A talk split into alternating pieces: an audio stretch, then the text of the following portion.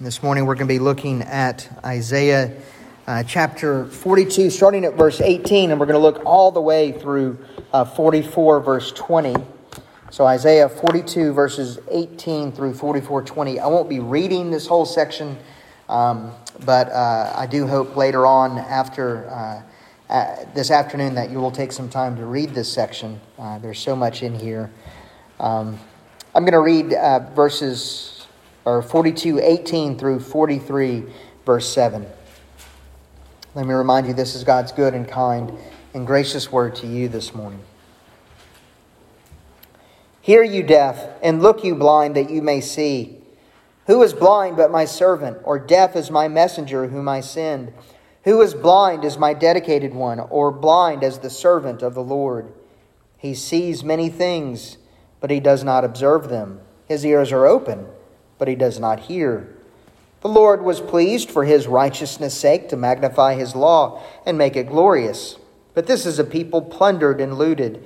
They are all of them trapped in holes and hidden in prisons. They have become plunder with none to rescue, spoil with none to say, Restore. Who among you will give ear to this, will attend and listen for the time to come? Who gave up Jacob to the looter and Israel to the plunderers? Was it not the Lord against whom we have sinned? In whose ways they would not walk, in whose law they would not obey. And so he poured on him the heat of his anger and the might of his battle. It set him on fire all around, but he did not understand. It burned him up, but he did not take it to heart. But now, thus says the Lord He who created you, O Jacob, he who formed you, O Israel, fear not, for I have redeemed you. I have called you by name. You are mine. When you pass through the waters, I will be with you. And through the rivers, they shall not overwhelm you. When you walk through fire, you shall not be burned, and the flames shall not consume you. For I am the Lord your God, the Holy One of Israel, your Savior.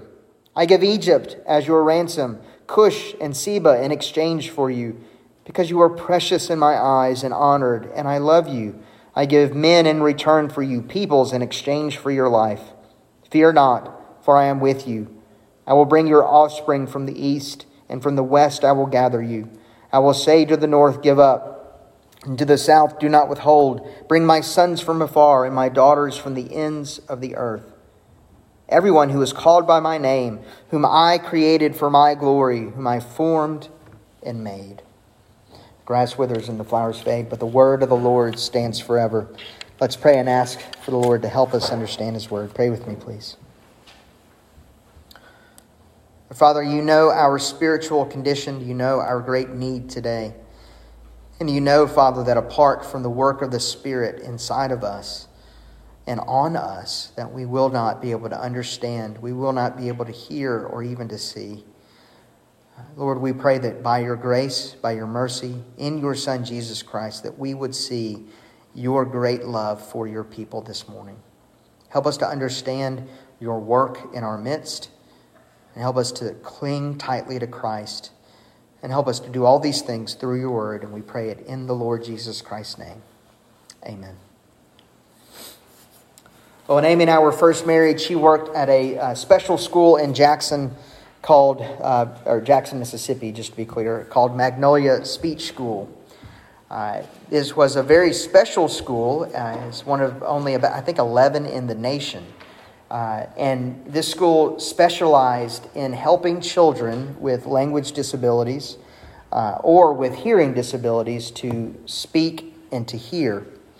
Um, many of the children that Amy taught uh, were born deaf uh, many of them had uh, serious language impairments. And it was amazing to see that they would take in a small class setting these children and would help them uh, in, uh, in and with their disability. Um, it was through Amy and through this school that I was first introduced to uh, a miracle of modern medicine called the cochlear implant. Uh, and the cochlear implant is this device that can be implanted back behind your ear and it helps people that were born deaf to be able to hear. Uh, and you can go home and, and you can do this. You can go and watch videos online of babies and toddlers who have been implanted with this device, the cochlear implant, and watch them hear the voice of their mothers or fathers for the first time. And you will not be able to watch these without crying because it's an amazing thing to see these babies who have never heard the loving voice of their mothers hear it for the first time and realize it. It's an amazing thing to see it. But there's also another group of people that received the cochlear implant. Uh, and you can find these videos online as well. As a matter of fact, there's one woman who documented uh, her parents, her elderly parents, who were both born deaf, also receiving cochlear implants and what happened in their journey in receiving uh, the gift of, of hearing. Now, what happened with them is that they received the cochlear implants, and when they turned them on, their initial reaction was not one of joy, but was one of disgust. After so many years of not being able to hear, the things that they heard, they didn't like. In the documentary, actually, the ones that I watched, it followed the parents as eventually they got to where they just didn't want to hear at all. They had gotten used to a life without hearing, and they preferred it that way. Well, I think that is an analogy for what we see here in this passage.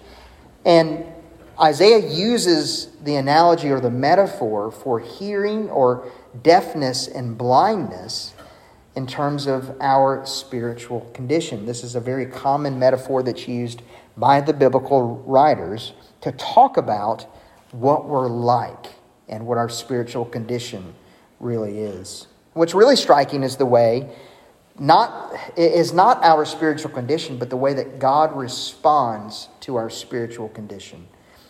And he responds to it in really, really interesting and striking ways. So, again, this morning we're looking at this larger chunk of Isaiah. It's a lot uh, to kind of put your head around. Uh, I want you to see kind of the basic pattern of this passage. Um, and the basic pattern is like this Isaiah will uh, present the spiritual condition of God's people uh, and what they're like. And then, as soon as he does that, he presents God's response to that spiritual condition. And then, after he presents God's response, he also he goes back again to talking about the spiritual condition, and then he goes back to doing the response, and then he goes back to doing that. It kind of goes over and over in this passage. Uh, but this morning, I want to look at this pattern. I want to look at the way that, that these things work out in three ways. I do want us to first see our spiritual condition. Secondly, we're going to see God's unusual work regarding our spiritual condition. And then thirdly, God's final answer uh, to our spiritual condition. So let's begin by looking at our spiritual condition. Uh, and that is going to see this uh, just to kind of keep you keep in mind in this large section where we are chapter 42, verses 18 through 23. And then also in chapter 43, verses 22 and 24. And then also in chapter 44, verses 9 through 20. So it's a lot of material for us to go through. But there you go. This is our spiritual condition. Imagine for a moment that you are born, for some reason or another, in a dark cave well below uh, the surface of the earth. No light can reach you whatsoever. There's no flashlights. You're so far down, the sunlight can't reach you. And so you're born into darkness. Now, you have eyes, but you cannot see anything because there's no light in the darkness. Well, that's how we begin today. That's how Isaiah begins this passage. Isaiah is addressing those that cannot see for various reasons. They are deaf and they are blind. This is a continuation of the point that he made last week. Look at chapter 42, verse 16, the, the verse right above this, or a, a few verses right above this. He's talking about the servant of the Lord who comes out and who saves, and he says this I will lead the blind in a way that they do not know, in paths they have not known. I will guide them. I will turn darkness before them into light, the rough places into level ground. These are the things that I do. Well, he says that. He says that the servant of the Lord is going to save the blind and the deaf. Well, the natural question that would arise then is well, who are the blind and the deaf ones that need saving? And the answer, interestingly enough, as to who are the blind and the deaf ones, he gives it in verse 19. He says, Who look at there. Who is blind but my servant, or deaf as my messenger whom I send? Who is blind as my dedicated one, or blind as the servant of the Lord? It's two different servants he's talking about. One servant is a servant that saves, and then there's another servant that needs saving. So now he switches from talking about the servant who's doing the saving to the servant who needs saving. So who is this? He says it's his dedicated ones, it's his own people. Now look at what his people are like in verse 20. He sees many things, but he does not observe them. His ears are open, but he does not hear. This is the spiritual condition. This is what we are like. We are born into this world in a world of darkness with eyes and with ears, and yet, even though we have eyes and ears, we can't see and we can't hear the way that we should. And that is our spiritual condition. That's what it's like to be born into this world. We're born blind and deaf. And the big problem is we don't know it. We struggle to acknowledge our real condition if we're ever able to acknowledge it at all. And it's interesting here. The Lord is talking about his people. He says this in verse 21 The Lord was pleased for his righteousness' sake to magnify his law and to make it glorious. Here's what he's saying I gave my law to my people, I gave my law to my servant, I gave them the light in order that they would see. And what happened? His people rejected the light. All the light did was it caused the people to sin more and more. In other words, it caused the people to go into more deafness and more blindness. That's the spiritual condition that God begins to talk about. Now, skip over to 43, verses 22 and 24. So, in the next chapter, verses 23 through 24, he goes on to describe what his people are like, and he says, um, Jacob did not call on me for help. You did not call on me, O Jacob, but you have been weary of me, O Israel. It's interesting, he says that instead of my people actually calling on me for help or looking to me for, for any of their help, they didn't do that. They actually got tired of me being around. And then, in growing tired of Yahweh, instead of bringing to him what his law commanded, they didn't bring him all the things that they were supposed to. What did they bring? Look at the middle of verse 24. You have burdened me with your sins, you have wearied me with your iniquities. Instead of bringing sacrifices to God to atone for their sins, they brought him more and more sins. And what God essentially says is, You got tired of me. Well, guess what? I got tired of you as well. The more sin they brought, the more tired they got. Now, or the more t- tired the Lord got. Now, so what's the source of this sin? Where does this sin come from? And in chapter 44, verses 9 through 20, you get to the source, the root of the problem. So, there in 44, verses 9 through 20, Isaiah begins to flesh out what the root is. The root sin, and the sin behind every sin, the sin behind deafness and, I, uh, and, and blindness, the spiritual condition of God's people is idolatry. And this is true of our sin as well.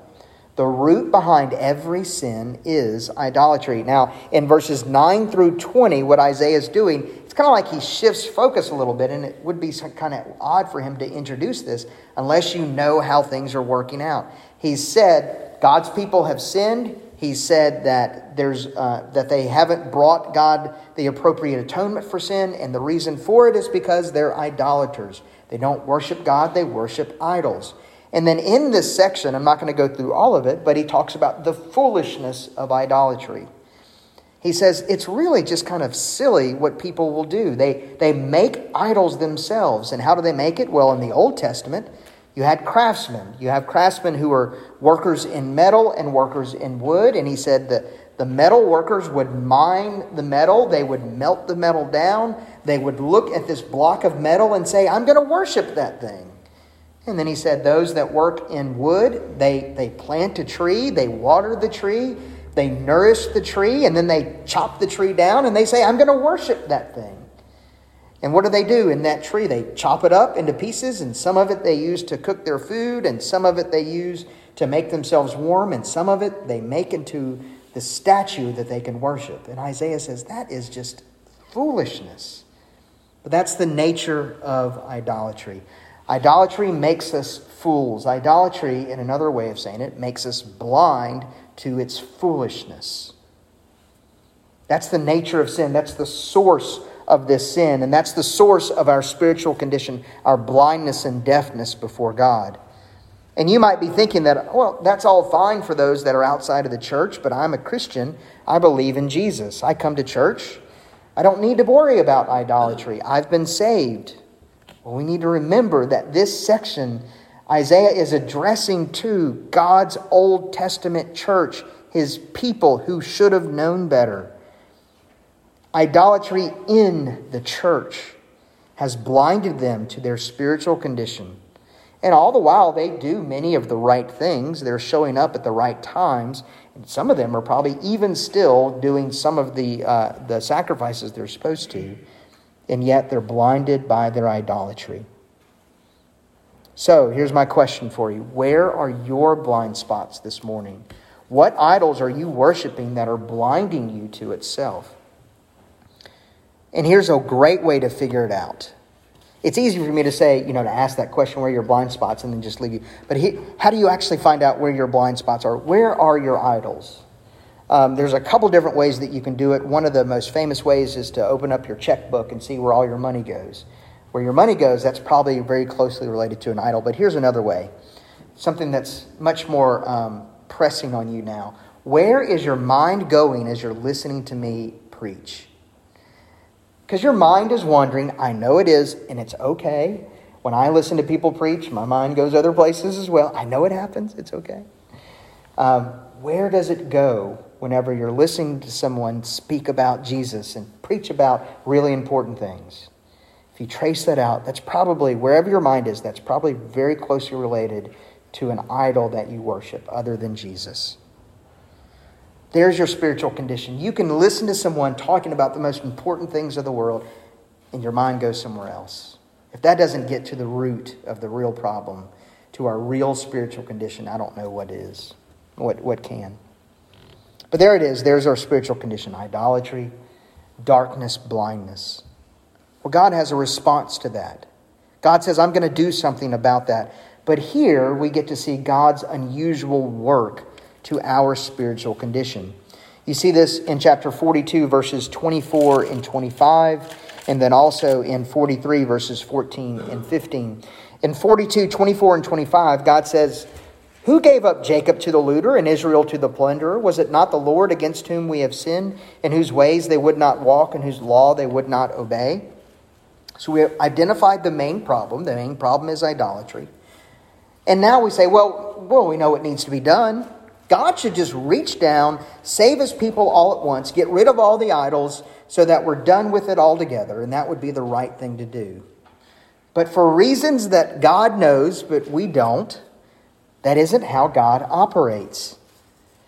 Let me give you an example of it. There's an episode in the New Testament in Mark chapter 8, verses 22 through 26, almost toward the end of Jesus' earthly ministry, right before he's going to be crucified where some, some people bring a blind man to Jesus for healing.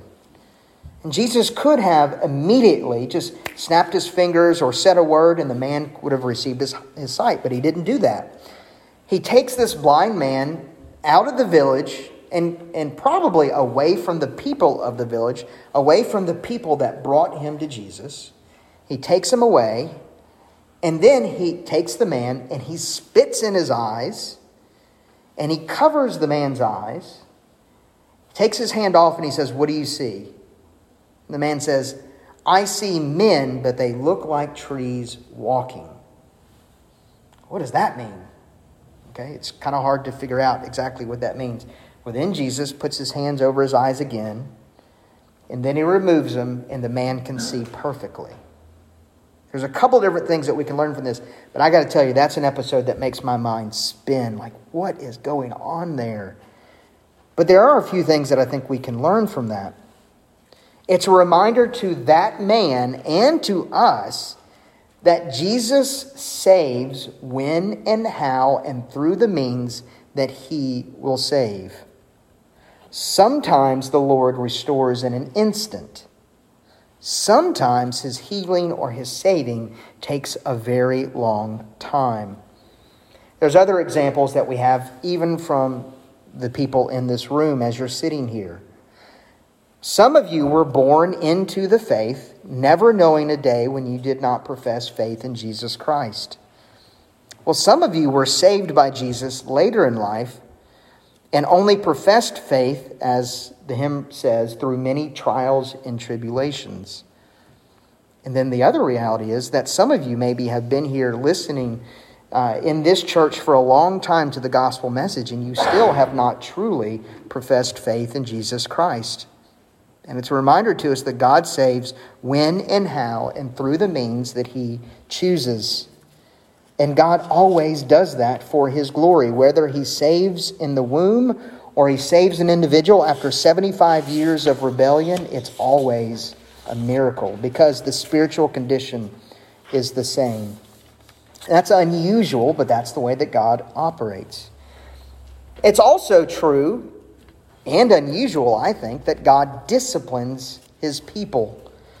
Part of God's saving work for his people is to teach them a lesson not as a way to be mean, but as a way to instill in his people a sense of appreciation and thanksgiving for his saving work. You see this in chapter uh, in uh, 42 24, uh, where God says that he's given, he's the one that's given his children up for looting and plundering. Why? Because they sinned against God. They had forgotten their first love, and Yahweh disciplined his children. He did so that they would, they would learn not to sin against him. But his lesson didn't stick, and his children still sinned.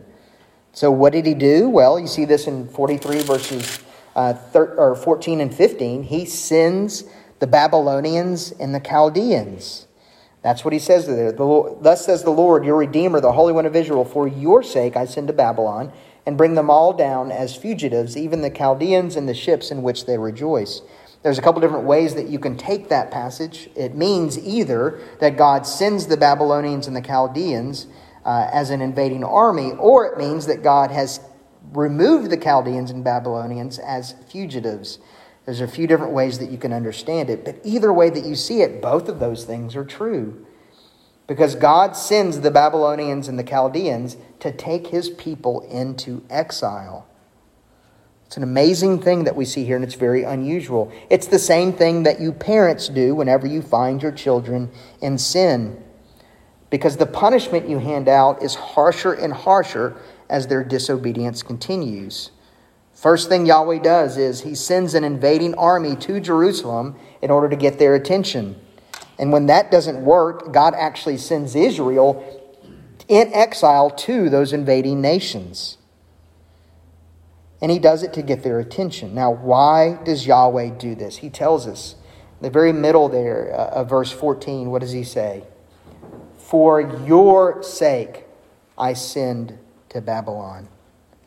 If you parents ever told your children that as you have punished them, I'm doing this for your sake. Because the reality is, and I know this is hard for children to understand, parents do not like punishing their children. We don't like do that, but we do it because we know that a little sin today ends up being a big sin tomorrow. The Lord operates the same way. He says it's for your sake that I'm doing this. He disciplines his children because he loves his children. Now, today, you might be experiencing part of that discipline from the Lord. I don't know you know the ins and outs of your particular situation. I don't know exactly why things are happening. I think oftentimes when we try to figure out why, a lot of times it's divining something that God doesn't want us to know, and that's sin.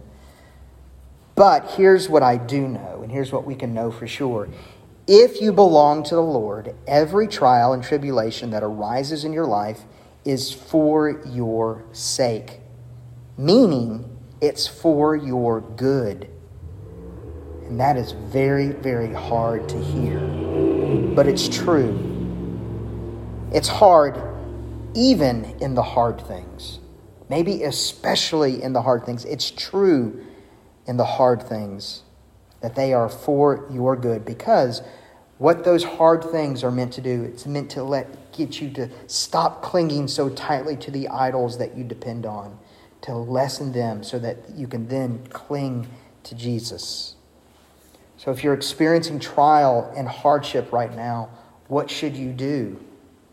Cling to Jesus. Let go of the things that you hope will bring relief that aren't Jesus and cling to Jesus. Well, God gives a final answer. You see this in chapter 43, verses 1 through 13, and then 43, 16 through 21, and then 25, uh, verse 25 through 44, 8. Here's the reality our spiritual condition is bad. God uses unusual methods to get our attention. He uses discipline, but discipline isn't enough. I wish that it was. I wish that I could discipline my children and that it, and that it would be enough for them to learn the lesson, but oftentimes it doesn't. Because our hearts are so thoroughly broken and sinful that, that we need more than punishment. You get that? You need more than punishment. I'm not saying you need more punishment, God knows that. We need grace. We need, as we're going to sing in a minute, grace, grace, God's grace, grace that is greater than all of our sins. And that is exactly what Yahweh gives. You see this all through this passage, but in 43 verses 1 through 13, you see these incredible words. Look in 43 1. God says, Fear not, for I have redeemed you. I have called you by name. You are mine. It's an amazing thing that he says. He gives us his grace. He calls us by name, then he says, You belong to me. Then look at verse 2, more of that unusual work that God does. When you pass through the waters, I will be with you. Through the rivers, they shall not overwhelm you. When you walk through the fire, you'll not be burned, and the flames shall not consume you. God doesn't say that He's going to keep you from the overwhelming flood or He's going to keep you out of the fire. He says, No, when you go through the water and you go through the fire, I am with you, so that it will not overwhelm you. That's God's great work for us. He is with us when we pass through the fire and when we go through the water. Where is God in the midst of your trial and tribulation? He is with you. And then look at verses 3 and 4. What does the Lord really think about you? What does God think about you? Well, He knows you deep down. He knows you in all the places that you don't want anyone else to know. I recently read a novel. It's not a Christian novel or um, written by a Christian. It's it's um, and it's a it really was a fascinating novel to read. But but there was in this novel a man went to the judgment. He he had to stand for judgment, um, and it's an accurate description of judgment. This is what he says there, facing his judgment. The examination didn't stop. Every lie had ever told, every object he had stolen, every hurt he had inflicted on another person, all the little crimes and the tiny murders that make up the day, each of these things and more were extracted and held up to the light. It's an accurate picture of what judgment is. That this man was laid bare, he was known fully well, that God knows all those things about you as well. Nothing is hidden from the Lord. And what does the Lord think about you? Verse 4, this is what he says Because you are precious in my eyes and honored, and I love you. I give men in return for you, peoples in exchange for your life. What peoples? Well, he mentioned in the, uh, in the uh, verse above Egypt and Cush and Seba. These were all great lands full of wealth and full of amazing things. And God says, I don't want all of those amazing things. Do you know what I want? I want you. He says, I would trade all the riches in the world for you. Now, He knows you. He knows what you're like deep down. He knows you better than you know yourself. And God still loved you. We live in a world where celebrities are absolutely adored by their fans and loved by people who are very far away from them, but their families and their loved ones can't stand them because they're rotten individuals and you can't get close to them. But God gets close to you. He knows you deep down, and He loves you anyway. That's God's grace. That's what we see in this passage. Have you learned just how much God loves you? Have you seen it? Have you heard it? You need to hear it right now that God loves and adores you. He draws you close to Himself and He will not let you go. You need to believe that today. You see Jesus as the proof of God's love, that Jesus Christ came to live the life that you could not live, to die the death that you deserve to die, and He rose to new life so that you could have new life in Christ Jesus. He did all of that because He loves you. Now, do you hear the voice of your loving Father today? Or are you deaf to His love? I pray that you can hear it. Let's pray. Father, we thank you for giving us this message today, and I pray that all of us here would hear of your love, that we would hear your voice that we would see and behold Jesus Christ as the proof of your great love. That we would be overwhelmed by that and we would live our light, life in light of that. That we might cherish and love and appreciate you, and that would be displayed in our life. Father, this can only happen if your Spirit works in our midst, and we pray that you would work. In Christ's name, amen. We're going to close by singing our uh, final hymn.